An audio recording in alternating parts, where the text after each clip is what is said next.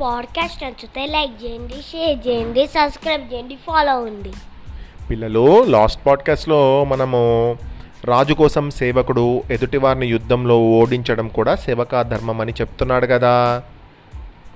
ఆ రాజు మేఘవర్ణుడు మనకు అత్యంత విశ్వాసపాత్రుడు. మన కోసమే అతడు ప్రాణాలకు తెగించి ఆ రాజ్యాలకు పోయి వారి నమ్మకమును సంపాదించి సమయం చూసి ఆ కోటకు నిప్పు పెట్టి మనకు సమాచారం అందించాడు. కాబట్టి నేను అతన్ని రాజు చేస్తాను అని అన్నాడు. ఇంకా ఏం చెప్తున్నాడంటే మేఘవర్ణుడు విశ్వాసపాత్రుడైన సేవకుడు. అంటే మంచి ఆయన నమ్మొచ్చు. అతను మంచి సర్వెంట్ మనకు. అందుకనే ఈ విధంగా హిరణ్య గర్భుడికి నమ్మక ద్రోహానికి తలపెట్టాడు. అంత మాత్రాన అతని నిజాయితీని శంకించడం ధర్మం కాదు.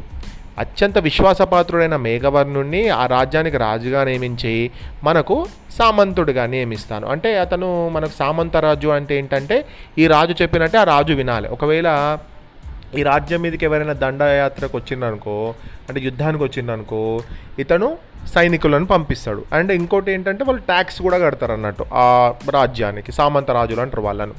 నాపై ఉన్న భక్తి విశ్వాసముల వల్ల అతడు మనకు కప్పం చెల్లిస్తాడు. అదే నేను చెప్పాను కదా ట్యాక్స్ కూడా కడతాడు. అపారమైన సంపద మన దగ్గర ఉంటుంది అని అన్నాడు.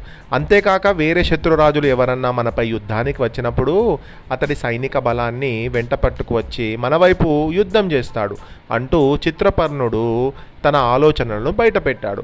దూరదర్శి అతని మాటలు అంగీకరించలేదు. లేదు రాజా మీరెందుకో అతన్ని బాగా నమ్ముతున్నారు. నీచులకు ఉన్నత పదవులు కట్టబెడితే మొదటికే మోసం వస్తుంది. ఇక ఇతర రాజులతో యుద్ధం జరిగినప్పుడు అతడి సైనిక బలం తోడు వస్తుందంటున్నారు. ఎంత సైనిక బలం ఉంటే ఏమిటి? గెలుపోటములు అనేవి దైవాధీనాలు. ఒకసారి విజయం సాధించిన వాడు ప్రతిసారి విజయం సాధిస్తాడని నమ్మకం ఏమిటి విన్నవారయాంష్ ఒకసారి విజయం సాధించిందంటే ప్రతిసారి విజయం సాధించాలని ఏం లేదు కదా. మేఘవర్ణుడికి సామంతరాజుగా పట్టం కడితే ధనరాశులు వచ్చి పడతాయని మీరు ఆలోచిస్తున్నారు. మీరు బాగా ఆలోచిస్తూ మీరు అత్యాశ పడుతున్నారు మీకు కథ చెప్తాను వినండి.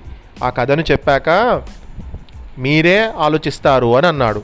ఆ కథను చెప్తాను వినండి అంటూ దీర్ఘముఖుడు చిత్రపర్ణుడికి ఆశపోతూ పేలపిండి అనే కథను చెప్పాడు. అంటే పేలపిండి అంటే ఒక రకమైన పేలాలు ఉంటాయి కదా పేలాలు తయారు చేస్తారు అలాంటి పిండి. అంటూ ధవలాంగుడు ఆ కథను చెప్పాడు. ఏం కథ? ఆశపోతూ పేలపిండి చాలా రోజుల క్రితం పాటలీపుత్రం అనేటువంటి ఒక ఊర్లో దేవశర్మ అనేటువంటి ఒక యువకుడు ఉండేవాడు. అతడు ఇంకా పెళ్ళి చేసుకోలేదు. పెళ్ళి కాని వాళ్ళను బ్రహ్మచారి అని అంటారు. ఒకరోజు అతడు ఒక ఇంటికి వెళ్ళి అన్నం తినడానికి అక్కడ ఎవరో భోజనాలు పెడుతూ ఉంటే ఎవరో ఇంటికి వెళ్ళి అన్నం తినడానికి వెళ్ళాడు. ఆ ఇంట్లో అన్నం తిన్న తర్వాత వాళ్ళకు అందరికీ కూడా కొంచెం పిండి ఉన్నటువంటి ఒక కుండనిచ్చి ఆ ఇంటి వాళ్ళు పంపించారు.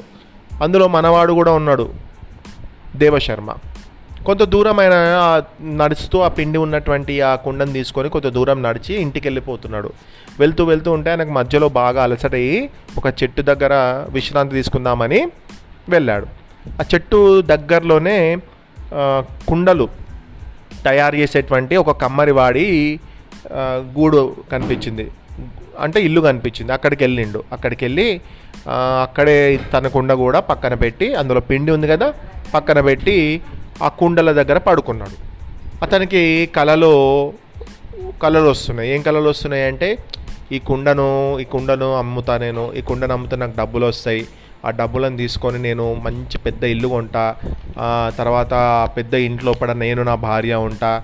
నా కొడుకు బాగా గొడవలు చేస్తూ ఉంటే మా భార్య వాణ్ణి తిడుతూ ఉంటుంది. అప్పుడు నేను కర్ర తీసుకొని ఒక్కసారి నా కొడుకుని కొడతాను. అని తన చేతిలో ఉన్న కర్రను తీసుకొని నిజంగా ఆ కుండలను కొట్టాడు. వెంటనే ఆ కుండలన్నీ పగిలిపోయినాయి. ఇక దెబ్బకు పేలపిండి ఉన్న కుండతో పాటుగా అతను కుమ్మరివాడు కూడా చేసుకున్నటువంటి కుండలన్నీ కూడా పెద్దలైపోయాయి.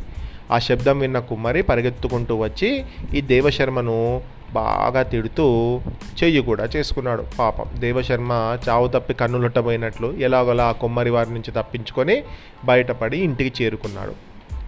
ఈ స్టోరీ చెప్పగానే ఆశకు వెళ్ళి ఏదో పగటి కళలు కనడం వల్ల ఏదో ఒకటి జరుగుతుంది నాకు ఫ్యూచర్లో దీనివల్ల అని ఆ పగటి కళలు కనడం వల్ల ఎంతో ఇబ్బంది అయిపోయింది.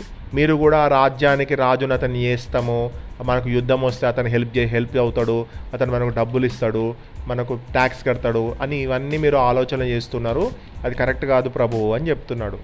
ఇప్పుడు ఏమన్నాడట ఆయన కూడా ధవలాంగా ఈ కథ విన్న తర్వాత చిత్రపర్ణుడు దూరదర్శితో ఏ విధంగా సమాధానం చెప్పాడు? అంటూ అతన్ని ప్రశ్నించాడు హిరణ్యగర్భుడు. ప్రభు చిత్రపర్ణుడు దూరదర్శి చెప్పిన మంచి మాటలను చెవికి ఎక్కించుకోలేదు ప్రస్తుతం అతడు విజయం మీద విజయంతో ఉన్నానని విజయ గర్వంతో విర్రవీగుతున్నాడు. తనను మించిన వీరుడే లేనట్లు అతను ఆలోచిస్తున్నాడు. దూరదర్శి మాటలను కూడా అతను ఎగతాళిగా నవ్వి దూరదర్శి నీవు చెప్పింది నిజమని ఒప్పుకుంటాను. కానీ హిరణ్య గర్భుడి రాజ్యాన్ని మనం వీరత్వంతో జయించాము కదా.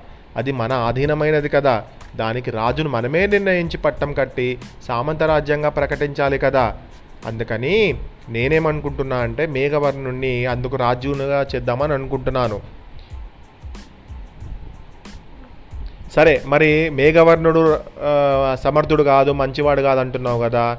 మరి నువ్వే చెప్పు నీ మనుషులు ఎవరున్నారు అని అడిగాడు ధవలాంగుడు హిరణ్యగర్భుడు ధవలాంగుడు చెప్పింది విని ధవలాంగా అందుకు దూరదర్శి ఏమన్నాడు మరి? అని అడిగాడు. ప్రభు దూరదర్శి అందుకు ఒప్పుకోక మనతో సంధి చేసుకొని మిత్రత్వం సంపాదించుకుందామని ప్రోత్సహించాడు. కానీ చిత్రపర్ణుడు మౌనంగా అక్కడి నుంచి వెళ్ళిపోయాడు. అతడు అందుకు అంగీకరించేందుకు సిద్ధంగా లేడని అర్థమవుతుంది అంటూ చెప్పాడు ధవలాంగుడు. అంతా విన్న హిరణ్య గర్భుడు కొంచెం సాలోచనగా తల తల పంకించి అంటే ఇట్లా తల పక్కకు పెట్టుకొని తన మంత్రి అయిన సర్వజ్ఞునితో ఇలా అంటున్నాడు. మహామంత్రి చిత్రపర్ణుడి బలం చూస్తుంటే పూర్తిగా మన రాజ్యం తన హస్తగతం చేసుకొని మన రాజ్యంలో మనని బానిసలుగా మార్చివేసే ఉద్దేశంతో ఉన్నట్లున్నాడు. మనం అసలే వాళ్ళు తీసిన దొంగ దెబ్బకు సగం బలాన్ని కోల్పోయాం. సగం బలగాన్ని కూడా కోల్పోయాం. ఉన్న వాళ్ళలో సగం మందికి పైగా చావు తప్పి కన్నులొట్టిపోయినట్లు వారే. ఇటువంటి సమయంలో ఏం చేయాలి? బాగా ఆలోచించి చెప్పండి అన్నాడు. అప్పుడు మహామంత్రి అయినటువంటి సర్వజ్ఞుడు ఎంతో శాంతంగా రాజా మీరన్నది నిజమే. ఇప్పుడు మనము ఒంటరిగా ఏ నిర్ణయం తీసుకున్నా ఆ చిత్రపర్ణుడి పీడ వదిలించుకోలేం. ఇప్పుడు మనకు ఆ చిత్రపర్ణుడికి తగ్గ బలవంతుని సహాయం అవసరం. అందుకని సింహలా రాజుకు జరిగిన విషయాలన్నీ తెలుపుతూ ఒక లేఖను రాసి అతని సహాయము మనము అడగడం మంచి మార్గం అంటూ సలహా ఇచ్చాడు. హిరణ్య గర్భుడు అలాగే లేఖను రాసి సింహాల రాజుకు నమ్మకస్తుడైన వేగు అనేటువంటి అతని ద్వారా ఆ లేఖను పంపాడు. మరి హిరణ్యగర్భుడు పంపినటువంటి ఆ లేఖను సింహల రాజుకి దగ్గరికి వెళ్ళిందా? మరి ఆ లేఖను చదివినటువంటి సింహల రాజు నిజంగానే ఇతనికి సహాయపడిందా అనేది నెక్స్ట్ పాడ్కాస్ట్లో విందాం.